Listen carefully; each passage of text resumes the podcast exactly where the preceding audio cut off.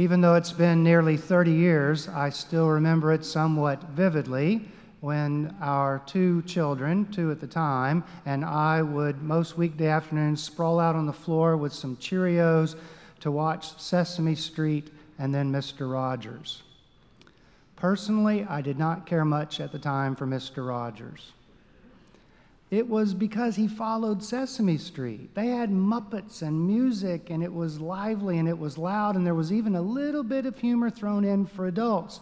And then there was just this kind of quiet, shy, you know, it just felt slow. My thinking has changed. Maybe it's thirty years have passed. But apparently, America's thinking has too. You know, there's a Fred Rogers revival going on right now. There's a documentary out. It's in town at the Alamo Draft House. There's a major motion picture underway with Tom Hanks as Mister Rogers. There's a lot of buzz about Mister Rogers. Among the many things he taught us, many, many things, one of them was to be thankful. The simple act of saying thank you when someone shared their Cheerios with you, or when you got a bike for Christmas, you were supposed to say thank you. And evidently, Americans were listening. According to a twenty fifteen poll, seventy-eight percent of us said at least once a week we have a profound sense of gratitude. seventy-eight percent. This psalm that we read this morning is a song of thanksgiving, a song of gratitude. We only read the first nine verses. There are four stanzas, and each one of them is about having been through some experience and come out of it and giving thanks to God. And like many songs, there is a refrain, a line that gets repeated over and over. Let them praise the Lord for God's Hesed. That's the Hebrew word, Hesed. two hundred fifty times this word occurs in the Old Testament. It's the most important word about God in the First Testament.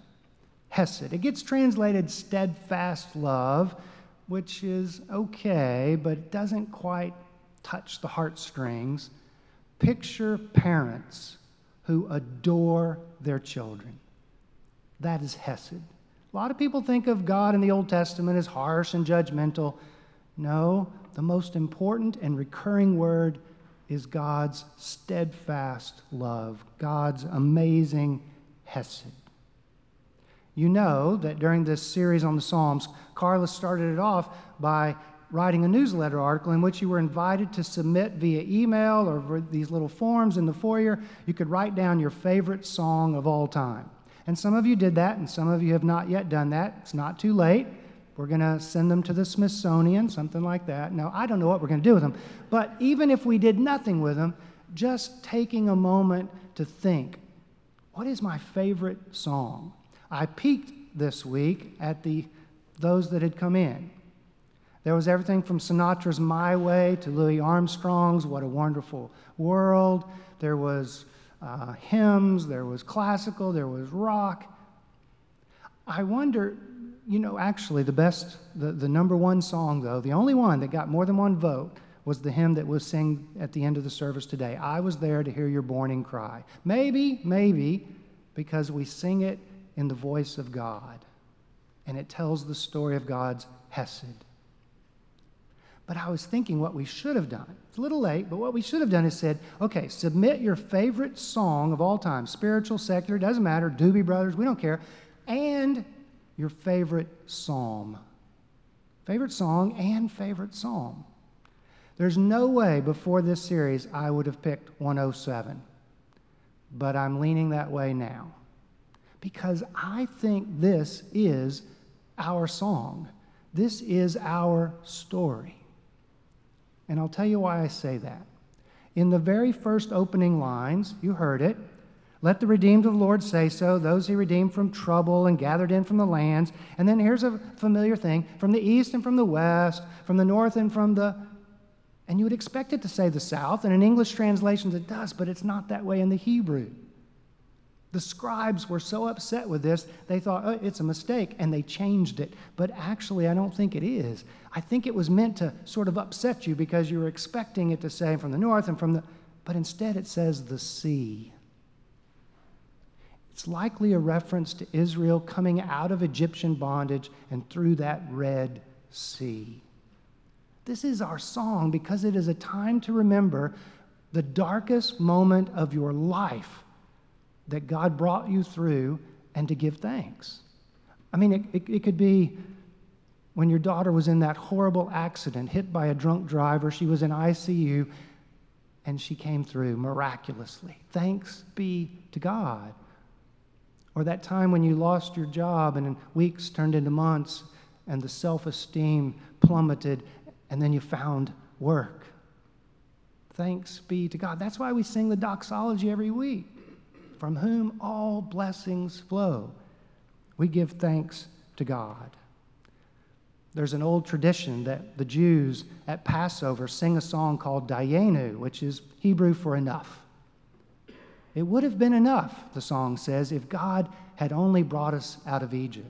It would have been enough if God had only brought us through the sea. It would have been enough if God had only fed us manna. It would have been enough. We sing praises to God for what God has provided. But let's face it, gratitude is a bit more complicated than Mister Rogers made it out to be.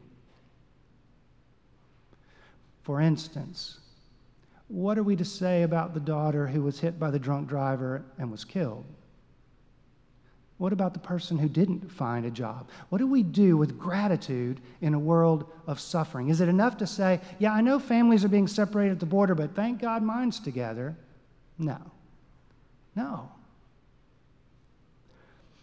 Any theologian or pastor worth her or his salt will tell you, God does not cause suffering. God does not conjure up volcanoes out of the Pacific so that Hawaiians can learn a lesson. Evil is a mystery, but God does not cause it. But what is clear is that every good gift in your life is from God. We choose to believe that, that every good thing is gift from God. The other complicating factor is the difference between saying thanks and being truly grateful. You know, any child can be taught to say thanks. Now, what do you say? Thank you. But that's far different from an attitude of gratitude, an attitude of thankfulness. Theologians call this having a sacramental worldview.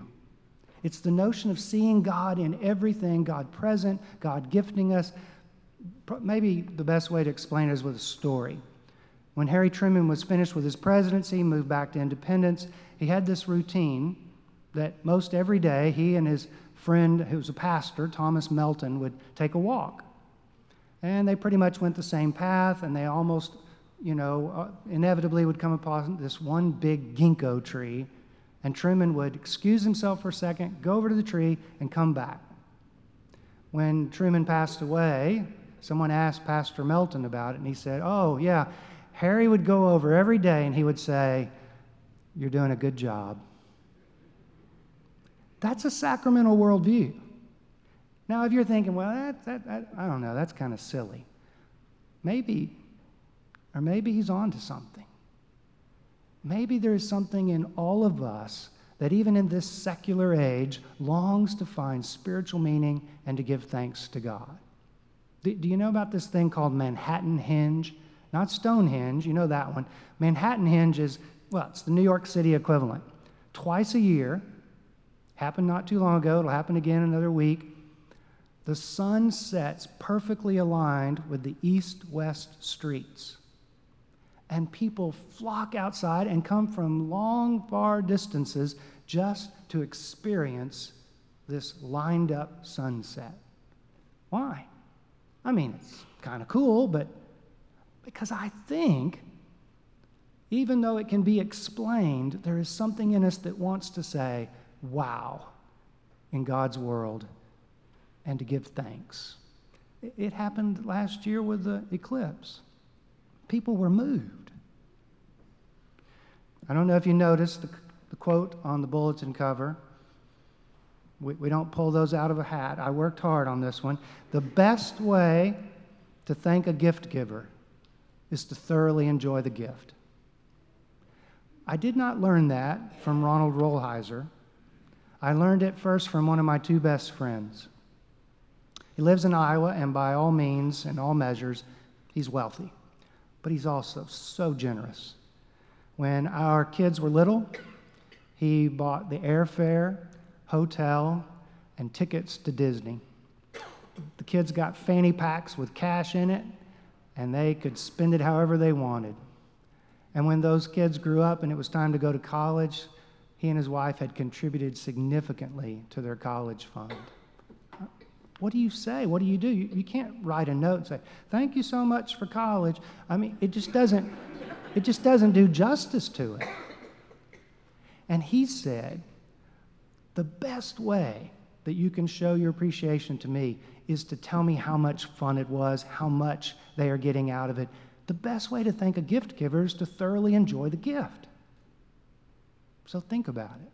If you want to be grateful for the family that you have, then thoroughly enjoy their presence. If you are grateful for the blueberries you picked and put on your oatmeal, then revel in them. Savor the wine that you drink at a dinner with friends. Give thanks to God and thoroughly enjoy the wedding that you didn't know you would live to see.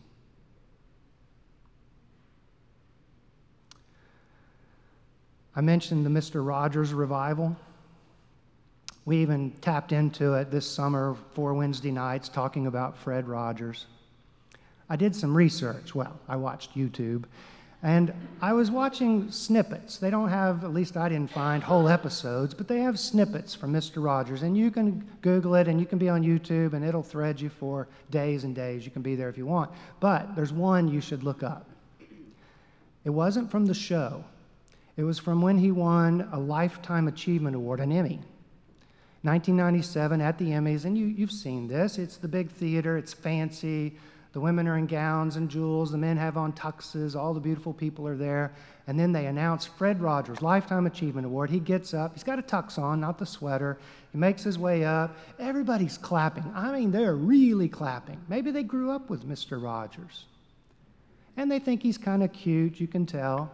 And he gets up, and what are you supposed to say when you win an award? Well, what he taught us to say, say, thank you very much for this award. And so he says, thank you. But then he does something nobody else has ever done, as far as I know.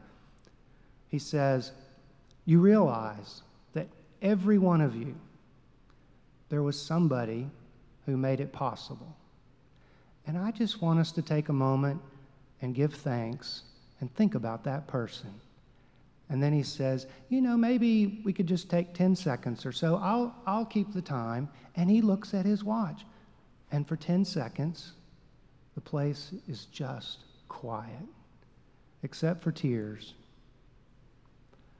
And it is quite powerful. And I thought, you know, that is such a cool idea. But isn't that what we do every week at this time?